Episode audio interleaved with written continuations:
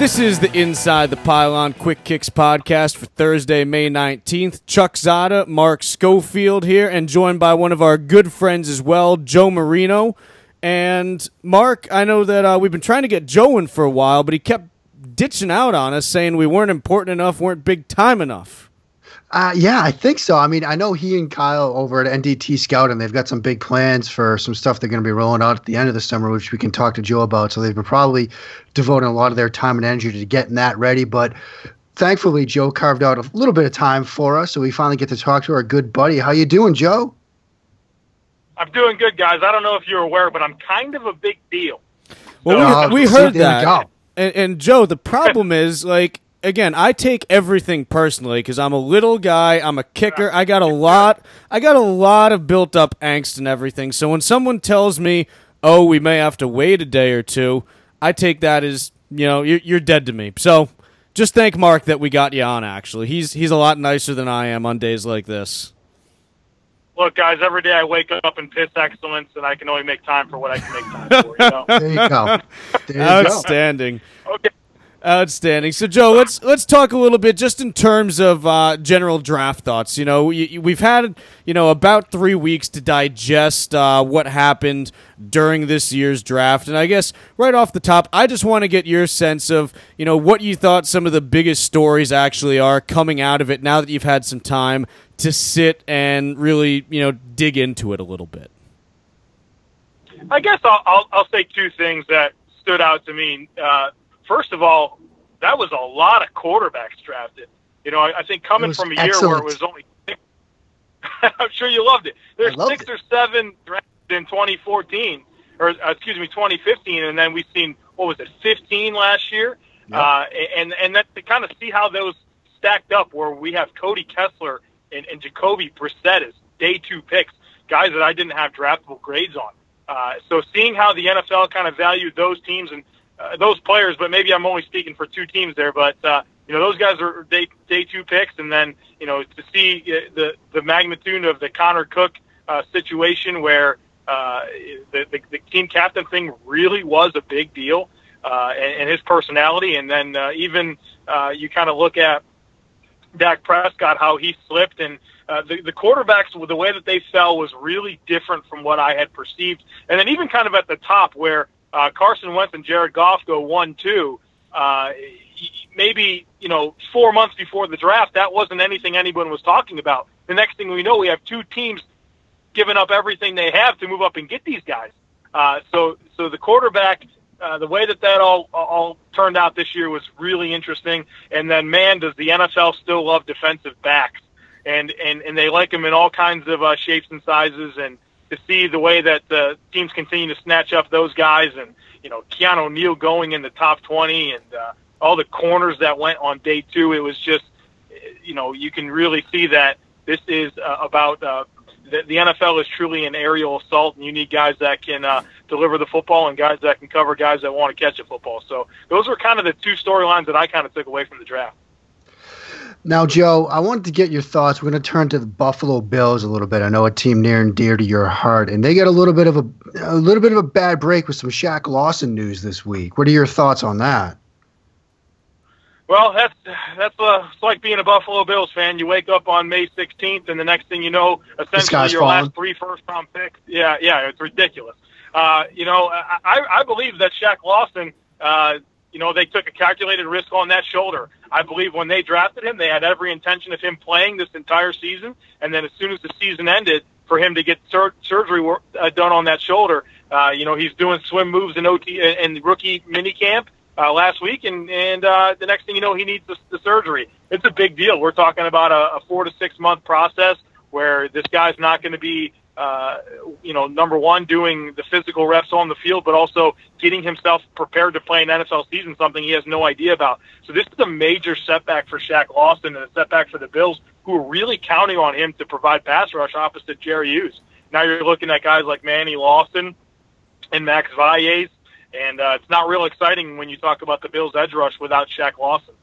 Joe, piggybacking on that, and not to uh, bring you down too much, Sammy Watkins, news out today, uh, injured yet again.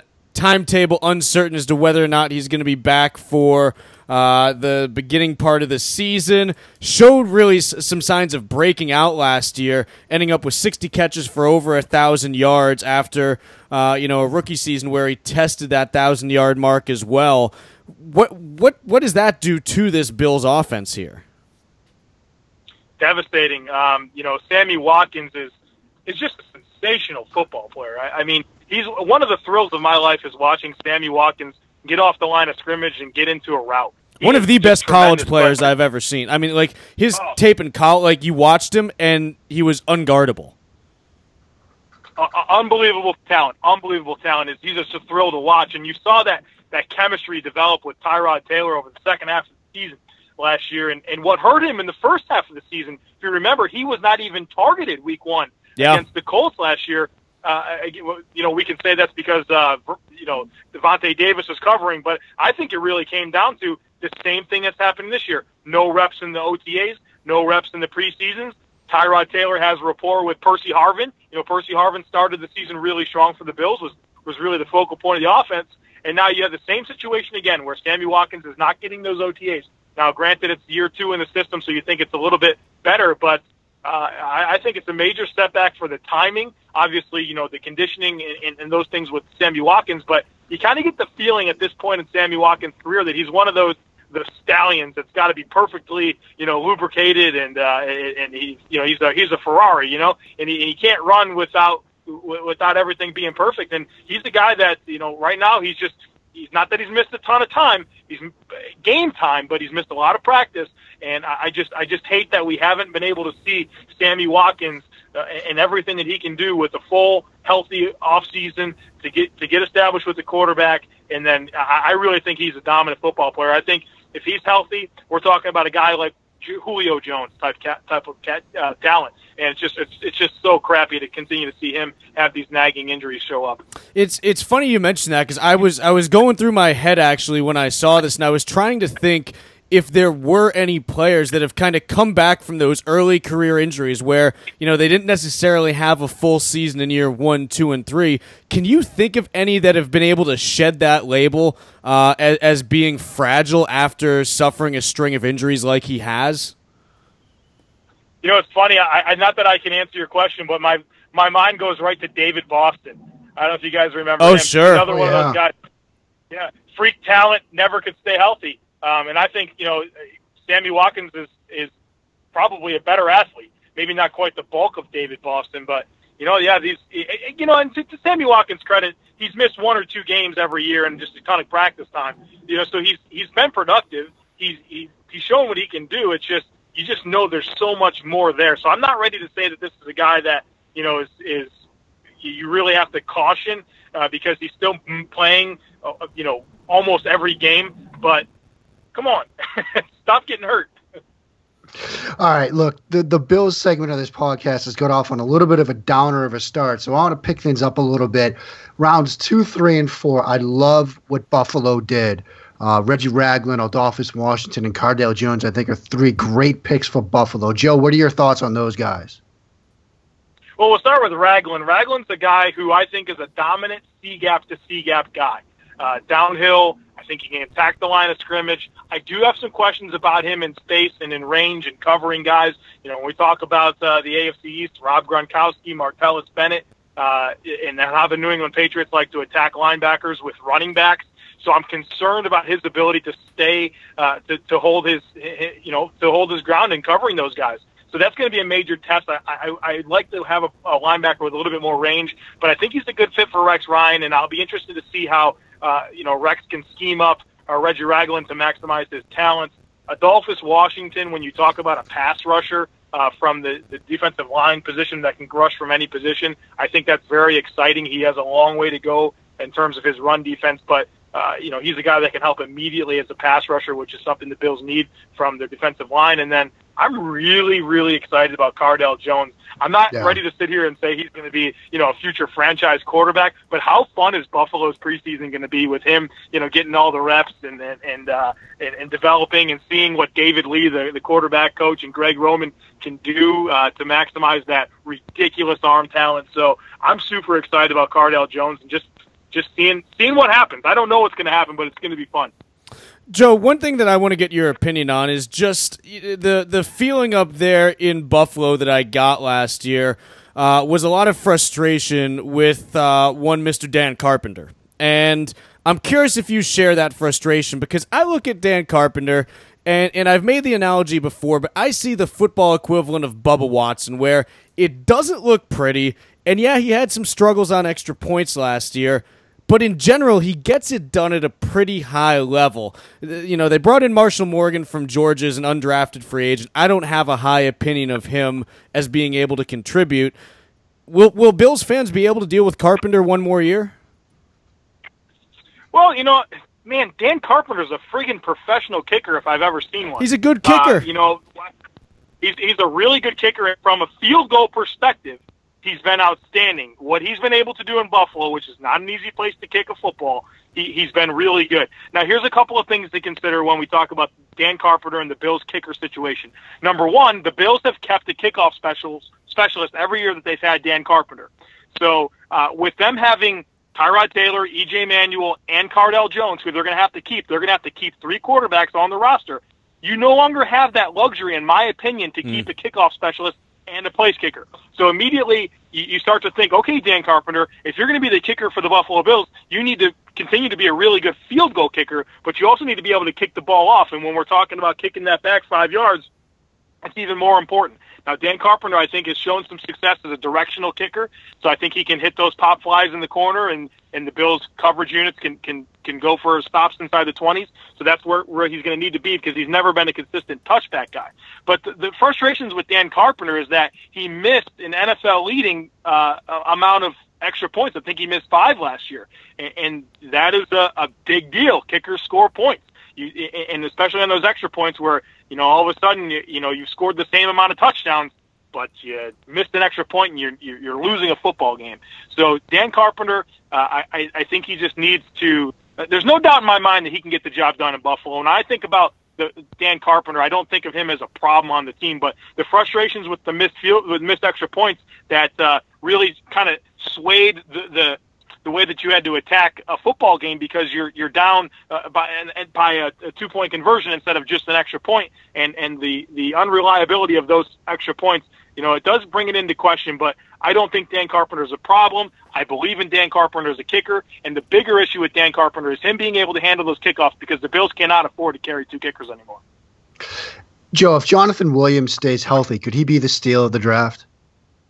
Oh my, I love Jonathan Williams. He's the guy that, you know, when you look at that 2014 tape, he's making everybody miss. He's got power. His foot speed is outstanding, uh, and he gets his work done as, as in pass uh, as a pass blocker. I think he's got starter traits in the NFL. Uh, just didn't play this past year, and maybe that's a good thing. We're talking about a talented player with low mileage. And, right. and the Bills want to run the football. And, and you saw what LeSean McCoy can do, and you saw what Karlos Williams can do. But Karlos Williams was was was hurt all the time, and to the point where you know Mike Gillislee's coming in and getting carries. I think there's plenty of carries to go around in the Buffalo backfield, especially when you're trying to preserve Shady McCoy and Karlos Williams. As exciting as he was, you know, still hurt all the time. So I think Jonathan Williams is a player that uh, you know will will immediately be the number three running back and, and push for carries early. And he he's a talented football player. Really excited to get him in the fifth round. We got uh, a few minutes left here, Joe. I want you to uh, give us a little insight into this project that you and Kyle Crabbs are working on because I saw Kyle uh, talking about it a little over the last few days. You know, I picked up the work that you did this spring, which is absolutely phenomenal. Between that and the RSP, you know, I, I kind of use those as my two different ways to get a balanced view of what's going on in a draft. But talk to me about what you're putting out uh, going into the fall and some of the work that you're doing there. Yeah, I'm really excited to partner with uh, Kyle Crabbs with NDT Scouting and put out the second publication, which will be the preseason uh, senior outlook. Uh, and you know, Kyle is uh, does a fantastic job yearly with the prospectus that he puts out every year as, as a draft guide. Uh, but him and I started this conversation um, November of of this past year, um, where you know, NDT scouting has really expanded, and he gave me the opportunity to join the staff as a senior scouting uh, consultant. And the intention all along was for us to partner on this project. And now that the uh, 2015 2016 draft is in the rearview mirror, we can start focusing on this. And what this is going to provide uh, readers is is exactly what the title says. It's a preseason uh, senior outlook. So we're going to focus in on uh, looks like 88 of the top senior prospects um, and uh, provide you know some some basic information. You know, height, weight, uh, uh, biographical information, career accomplishments, uh, career statistics, and then you're going to get a, a film analysis going into the season from both Kyle and I, and a summary and uh, as well as some other features that we're putting together to kind of round out the entire publication. But this is going to be kind of something that we haven't seen yet, where uh, we're, we're offering a guide uh, to people who would like to uh, watch college football with the mind towards the NFL draft, and if they want to watch Maryland versus uh, uh, Virginia Tech on a on a Thursday night, and that's the game, they can look at this guide and say, okay, well, who are the best players uh, that I need to be watching? and uh, that that are going to be prospects come April. So we're going to focus the film analysis on the uh, seniors, and then uh, we'll also provide a very in-depth uh, watch list that will cover the underclassmen to consider. But we, we, we don't want to be putting our opinions out there about underclassmen and swaying any type of prospect's decision at all to maybe declare for the NFL draft. So our focus for the analysis is on seniors but it's going to be a really nice resource for anybody that wants to watch college football this year with a mind towards the NFL draft next spring. So you're essentially telling me that you took about six hours off after this year's draft. I don't even think took that much off. no, man, I'll tell you this. Like I said, this conversation started last November, and it's it's right now. It's just a ton of administrative work. Uh, you know, getting the biographical information, developing that watch list was a pretty big task. Oh, uh, sure. Know, uh, for you know, figuring out which which 88 players we wanted to uh, uh, to really hone in on, and, and so uh, you know, it's it's mostly been administrative stuff. So uh, at least the film analysis part, we did get a little reprieve from. But uh, yeah, no, starting starting the end of this week, we're we're getting into tape again and, and starting to put together our notes and, and formulate opinions on this 2017 crop. So, Joe, if when people uh, want to check that out, check out what you guys are going to put together. What's the best way to, you know, track that down? Well, you know, first thing you got to be doing is make sure you're following Kyle and I on Twitter. Kyle is at NDT Scouting. Uh, I am at the Joe Marino. We will be, uh, you know, certainly uh, sharing more and more details on Twitter uh, about the publication. And uh, as we're breaking down the film, we'll share some vines and some quick thoughts. Uh, but to actually get your hands on the guide, uh, you'll definitely want to stay tuned uh, on Twitter, but then ndtscouting.com where it'll be available for purchase. We haven't quite decided on a, uh, a cost yet for that, uh, but it'll be a, reasonable cost for sure, um, uh, and, and, and a resource that we'll be proud to put our names on and sell to folks. Very good, Joe that's all the time we got. But really appreciate you joining us. We I know uh, we've been trying to uh, match schedules up for a while, and I can tell you it's it's it's awesome having you on just to be able to chat with you for uh, even fifteen or twenty minutes on this. It's been absolutely outstanding. Yes, guys, I enjoyed it. I appreciate you having me on. Thanks a lot, guys.